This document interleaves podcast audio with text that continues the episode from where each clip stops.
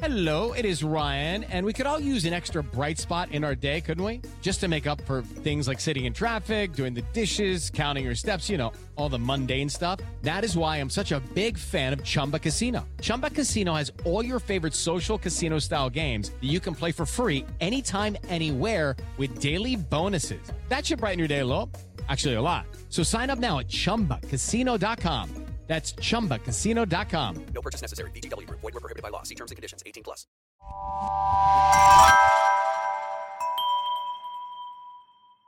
Slow Burn Media, an evergreen podcast, presents Who Killed, a podcast that provides a voice for the voiceless. Hello and welcome to this week's episode of Who Killed. I'm your host, Bill Huffman, and this is a Slow Burn Media evergreen Podcasts, and killer podcast production. We have talked about family annihilators before.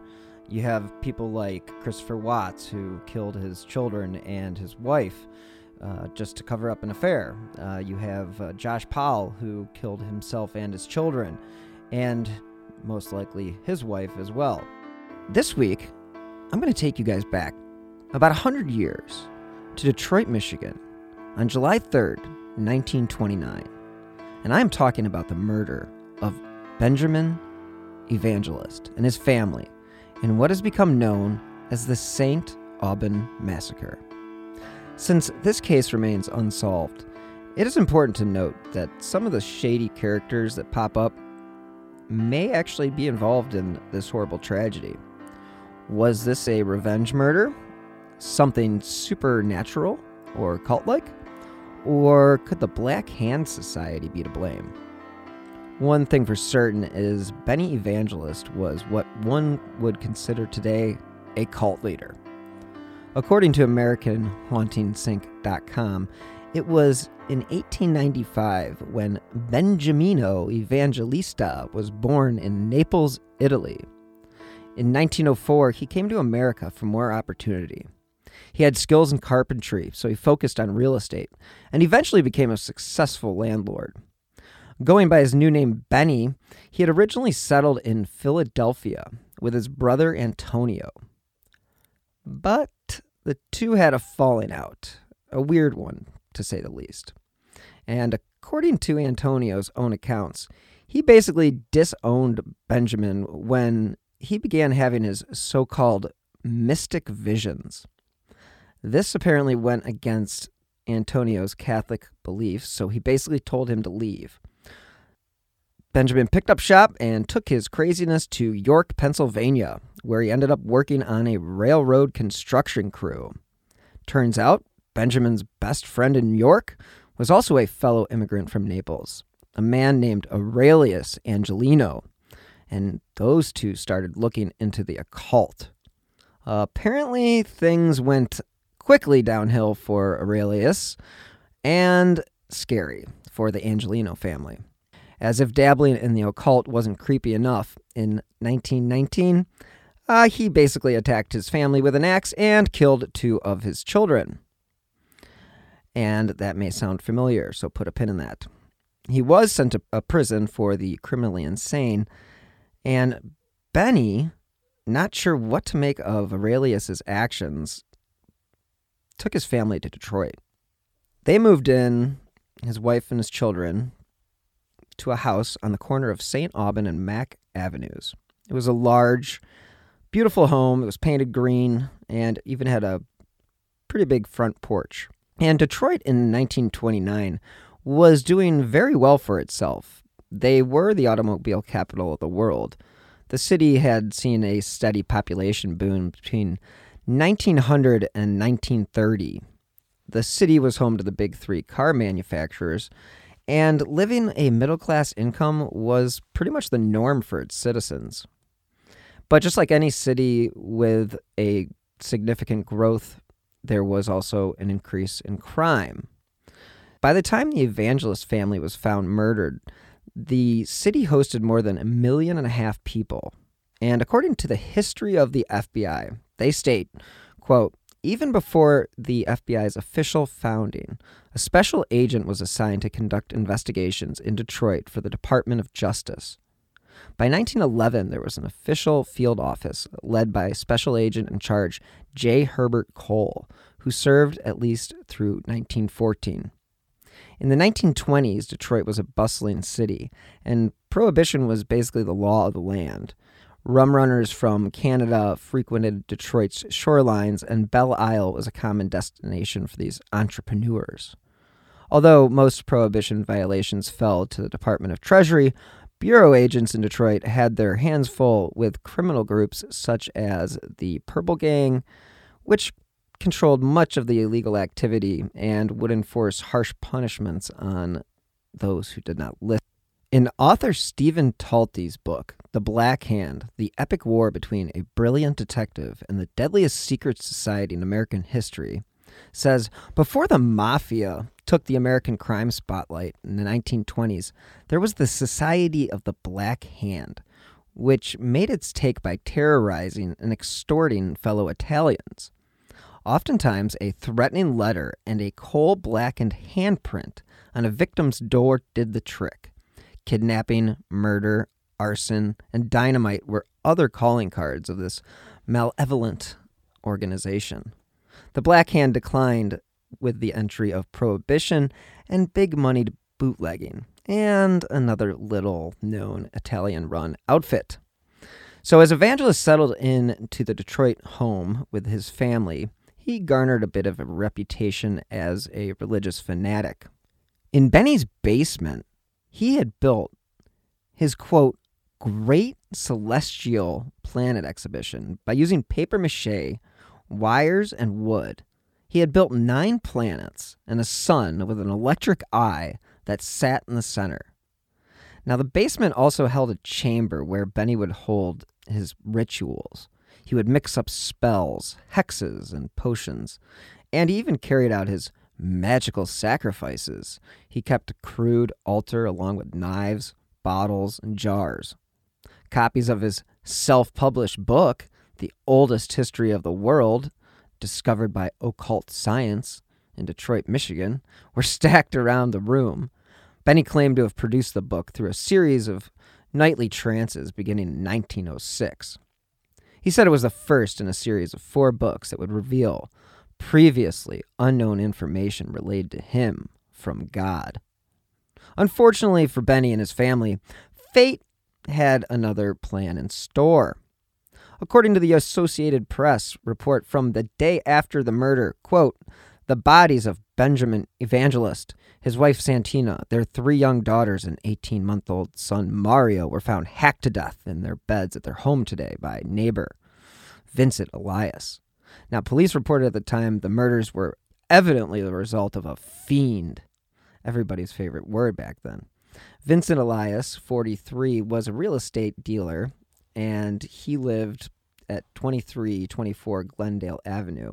Apparently, that was a thing to put in newspapers back in the day, which I find kind of disconcerting, thinking that if he was a witness, probably not the best thing to publish his address. So, anyway, they had basically engaged in some real estate business. And so he actually was the one that stumbled across the scene that will probably stick with him the rest of his life. What he found was Benny slumped on the floor with his head completely decapitated. Sitting next to his body was one of the strangest discoveries pretty much any detective or officer in Detroit had ever seen. It was Benny's severed head with three large framed photographs of a child in a coffin. Now, it was later determined to be a post mortem photograph of Benny's son, who had died several years before. And according to all the reports that I've been able to find, there is still no explanation as to what kind of message these photographs meant to convey. Now, the head of Evangelist's wife, Santina, was also almost cut off. All the bodies were nude when found. That is, of course, except for Benjamin, he was fully clothed. And this was most likely due to the fact that the women had all prepared to go to bed. So their daughters, Jean, Angeline, Margaret, they were five, nine, and ten. So basically, where we stand is the dead in the home are Benny Evangelist, who was 44. This is basically what they called him a real estate operator and quote unquote divine prophet of a mysterious religious cult. And that's pretty much the description they give for him, and everybody else just gets an age. So Santina was 38, Angeline was 7, Margaret was 3, Jean was 4, and Mario was 18 months old. Now, that does not line up with what they had originally said in the first report, so we'll go with the second report and say that that was probably more accurate since they probably had no idea what the hell they were doing in 1929. And as we have seen, unfortunately, in cases like the Sam Shepard case, the O.J. Simpson murder scene, and later on with the JonBenét Ramsey murder, crime scenes that are high profile and hard to process for first responders are probably the most difficult to get under control. And again, hell, it was 1929. People were more than curious to know what the hell was going on at their neighbor's home. So it's no surprise that police failed to keep uh, newspaper reporters and dozens of gawkers who had gathered around the house from basically contaminating the crime scene and destroying any potential clues, except for one, which was a bloody fingerprint on the front doorknob. Quote, the killer of the evangelist family was in what one paper called a frenzy, apparently with the intention to sever the head and arms of his victims. Behind the tragedy was a grotesque background of religious insanity, paralleling in its weirdness and barbarism any voodoo fetish of the West Indies. Unquote. To give you guys an idea of what the evangelist house was like, it was basically a two story frame structure, had four rooms downstairs, had five upstairs, in addition to a basement and an attic. So it was a pretty large home, nice home for 1929. Now, granted, he had six kids, so he really did need the space. On the upper floor, the two front rooms were bedrooms. The three back ones were actually unused. According to reports, were devoid of furniture.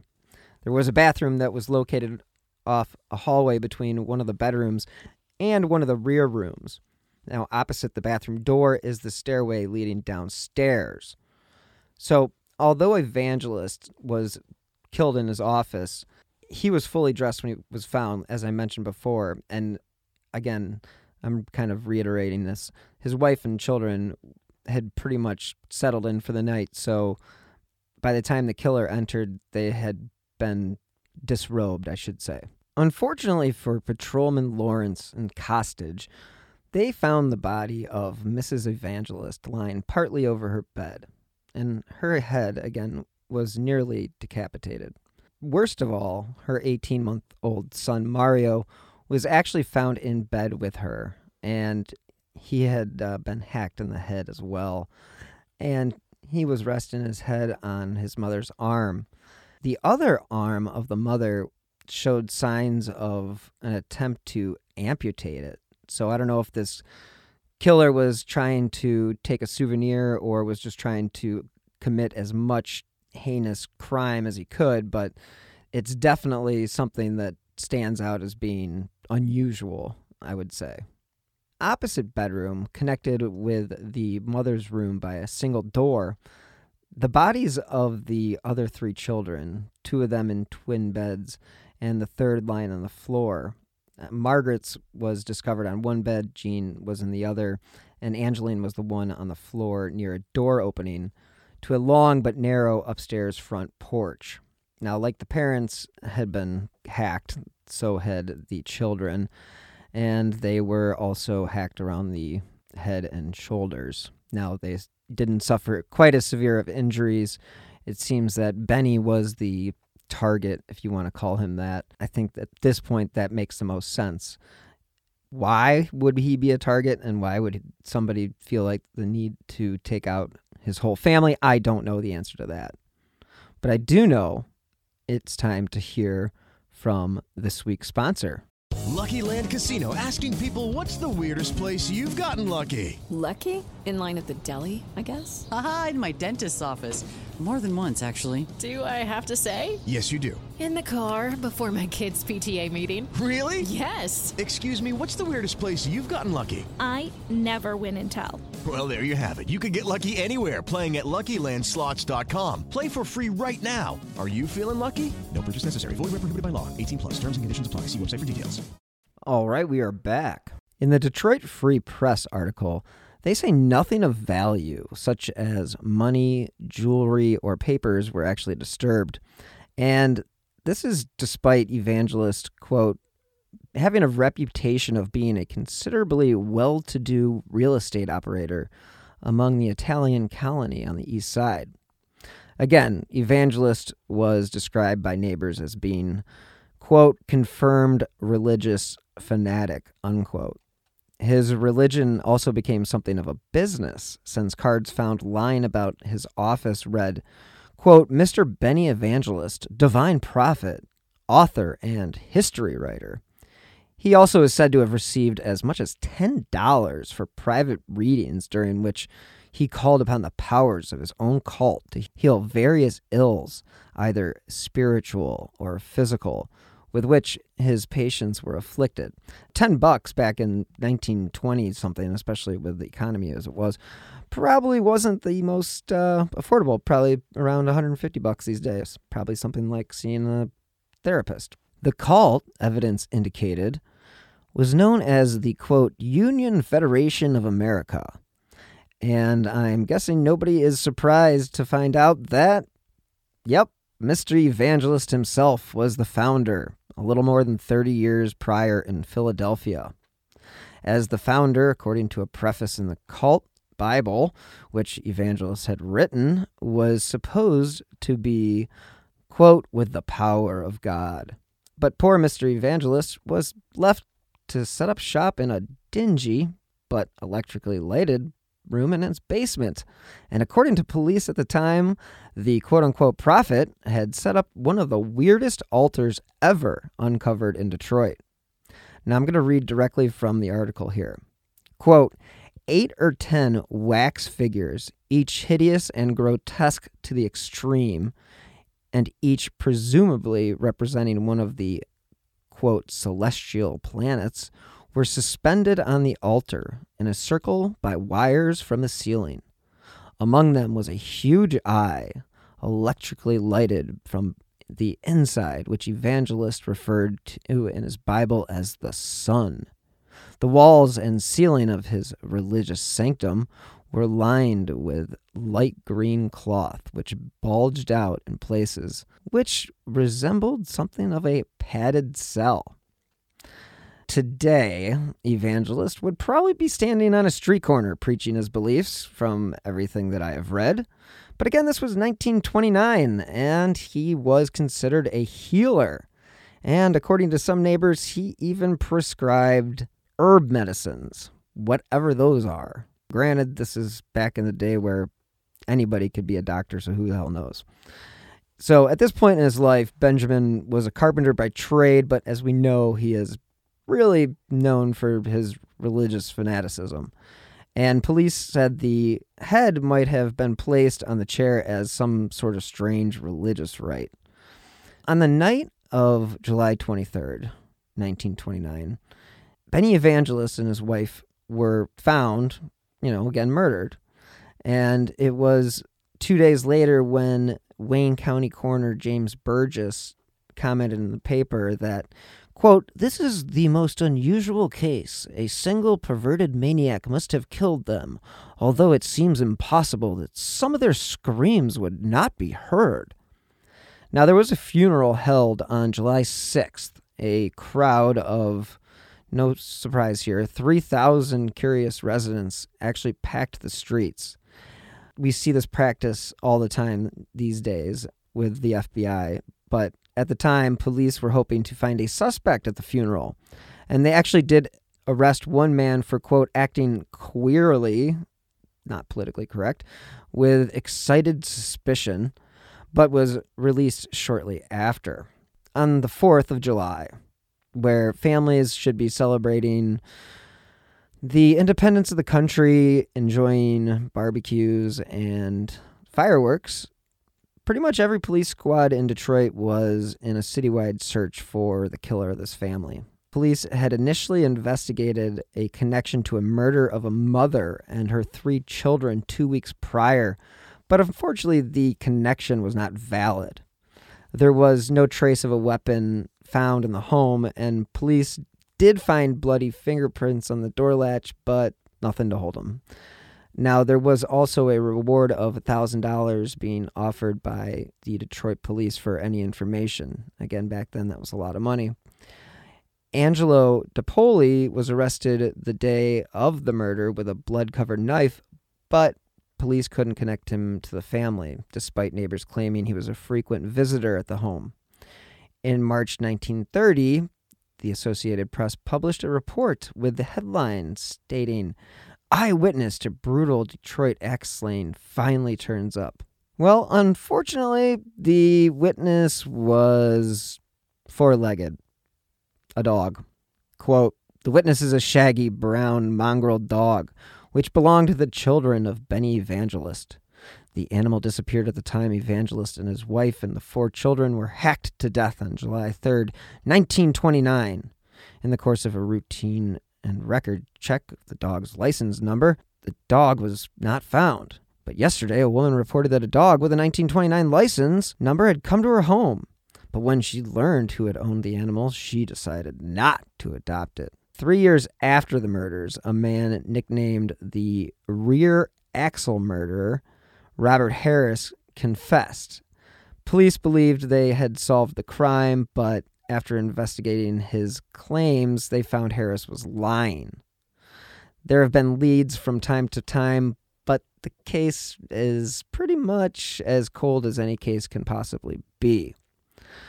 I hope you remember me mentioning the Black Hands in the beginning of this episode as possibly being a part of this murder. And the reason that we say that is the Black Hands were an interesting outfit.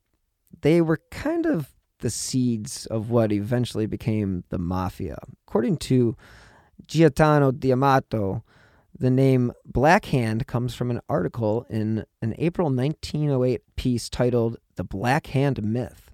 And again, Black Hand stands for mano nera in Italian. The Black Hand was a method of extortion, and gangsters of Camorra and the Mafia practiced the method. U.S. newspapers in the first half of the 20th century sometimes made reference to an organized, quote unquote, Black Hand Society, a criminal enterprise composed of Italians, mainly Sicilian immigrants. However, many Sicilians disputed its existence, objected to the associated negative ethnic stereotype. This has never been repeated in history ever before. It's just an interesting tidbit to the story. On the March 13th editorial in 1909, in response to Joseph Petrosino's assassination, the Evening Telegraph, which was a newspaper for the Italian American community in New York City, said, quote, The assassination of Petrosino is an evil day for the Italians of America, and none of us can no longer deny that there is a Black Hand Society in the United States.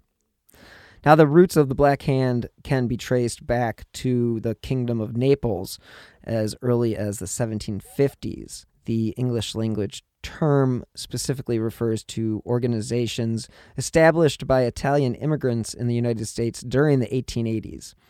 Now, a minority of the immigrants formed criminal syndicates, living alongside each other and basically victimizing their fellow neighbors. Not quite the neighbors you'd want to have. Now, by 1900, the Black Hand operations had pretty much established operations in all of the major cities and guess what? They also operated in Detroit.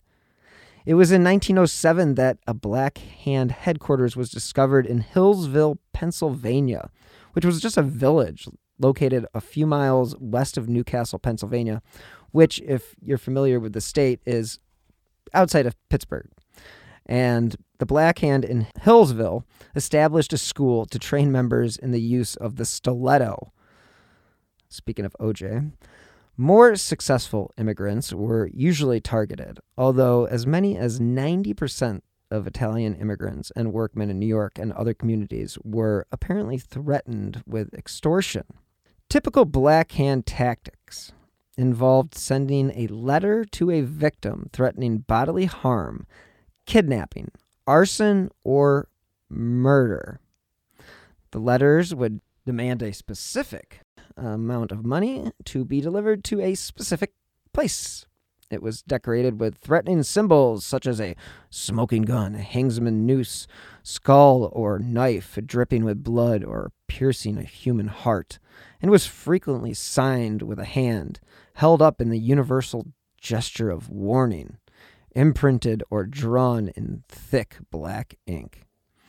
And according to the first family, terror, extortion, and the birth of the American mafia, they state, quote, was the last feature that inspired a journalist writing for the New York Herald to refer to the communications as black hand letters. And the name stuck. And indeed, it soon became synonymous with crime in Little Italy. Again, the term black hand became readily adopted by the American press because the American press loves any named group. Just look at what's going on today. And the press pretty much generalized the idea that this was an organized criminal conspiracy, and they came to be known as the Black Hand Society.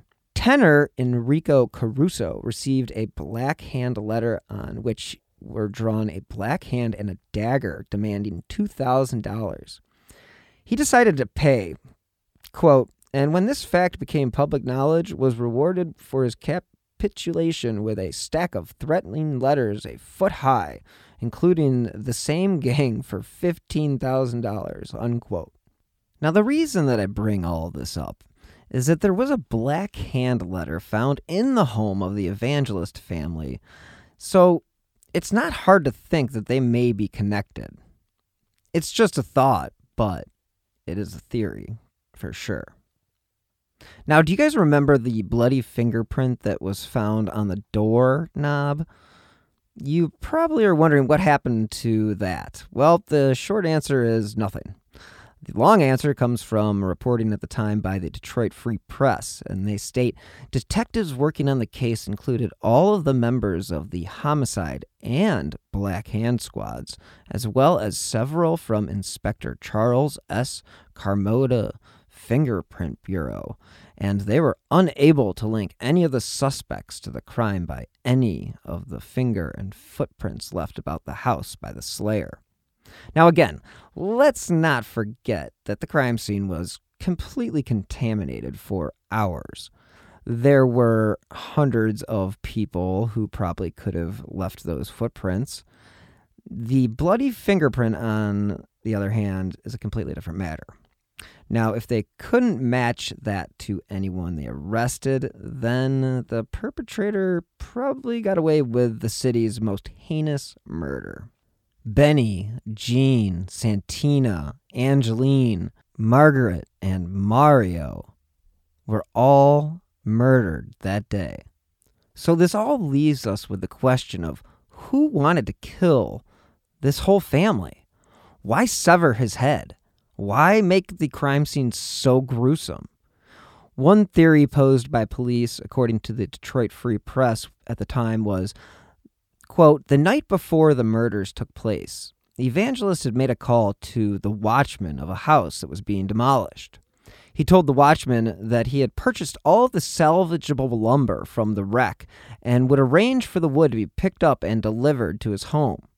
The plan was that Evangelist would meet the truck the next morning to pay the deliveryman. Evangelist and his family were murdered later that night. However, the deliverymen were a no show Evangelist had planned to have the money to pay them the following day, yet no cash was found in the home following the murder. Sounds interesting, right? I find myself asking more questions than I can find answers. Yes, this guy was clearly leading some sort of cult. How many followers did he have? I couldn't find out. Could this have been the imagination of a man with undiagnosed schizophrenia? Well, his manic personality when it came to writing his quote unquote Bible certainly sounds like something that could have been controlled today and would probably be considered mania. But who knows? Go to any street corner in any major city, and you're guaranteed to find someone claiming to be a prophet of God. I, for one, think he pissed off one of the Black Hands. And basically, that's how I think he got himself wrapped up in the murder. He could have also easily taken somebody's money and something that he had predicted that was going to happen or he was going to heal them and he wasn't healed. Somebody could have turned around and came back and slaughtered him and his family for revenge. The, the possibilities are endless, and it's really unfortunate that it's been 90 something some a long time, almost 100 years since the murders of the evangelist family and nobody has been held accountable for the crime. The city, Detroit, has obviously been through a hell of a lot since 1929. It grew to be a metropolis only to see poverty and crime, as well as a deep recession nearly destroy it to its core. The economic collapse of 2008 was another blow to an already downtrodden town. The city eventually had to file for bankruptcy protection and was the leader in foreclosures nationwide. Things really were not looking good for the city of Detroit. Crime continues to be a problem for the city, but that will most likely continue until the city has fully reborn. Now, it has helped that the city has had multiple mayors and police chiefs go to jail for corruption. Hell, Kwame Kilpatrick still sits in prison to this day for all of his backroom dealings. Not good for a city when you have your leaders literally sitting in jail. Not good. And you guys remember Mick Foley's boss from Beverly Hills Cop? Yeah, that guy, Gil Hill. He was a real police chief. And he was shady as hell. People say he was involved in more serious crimes that I cannot mention here, but he died in 2016. So have that. Next time you watch Beverly Hills Cop, just think about all the shady stuff that he was doing on the side. But on the other hand, the good news is you can now finally say that Detroit is on the rise once again. Thanks to investors like Dan Gilbert, who run Quicken Loans, the city is being polished and will one day return to its former glory. As far as the murder of the evangelist family, I think we're all left sitting without any answers and a whole hell of a lot of questions. So I end this week with this Who do you think killed the evangelist family? Thank you guys so much for tuning into this week's episode of Who Killed. As a reminder, I drop new episodes every Friday wherever you get your favorite podcasts. And again, I've said this before and I'll say it again. I will be dropping a new season of My Passion Case soon. Look for new episodes on Tuesdays once the new season launches. As always, if you do enjoy this podcast, as well as my other shows, like I mentioned in the beginning of the show, you can support this podcast by clicking on the donate button or the link in the show notes. Or you can also contribute via the Venmo app with my username at Bill Huffman3. And again, each contribution, big or small, helps keep these slow burn podcasts going. Or wherever you listen to your favorite shows. These five stars do help keep the important cases that I cover, such as Amy Mihaljevic, Angela Hicks in the spotlight. It's very important. So if you'd like to stay up to date on the cases that I have covered, as well as the new shows that I have in the pipeline, follow me on Twitter. I have an account. It's at Bill Huffman3.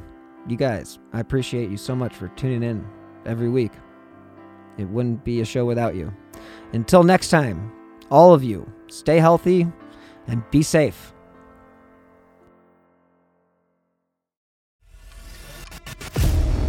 24 hours ago, I found out the person that I'd been dating and seeing for the last six months as a con man. That is my sister Emma.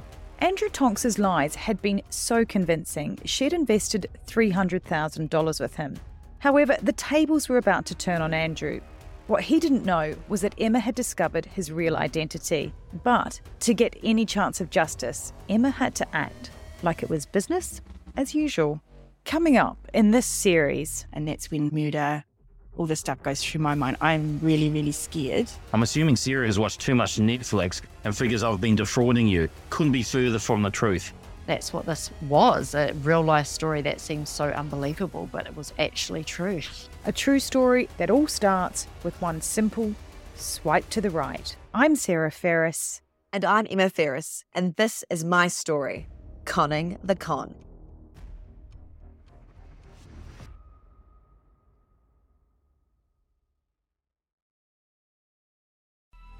Coming up on 5 Minute News, I'm Anthony Davis. You might think it's partisan because maybe it's critical of one side or the other, but it's not. It's just the truth. And I think that's also something that's kind of unusual for Americans listening to the radio or to podcasts because the news landscape in the States has been so partisan for so many decades. So, five minute news is verified, truthful, independent, unbiased, and essential world news daily.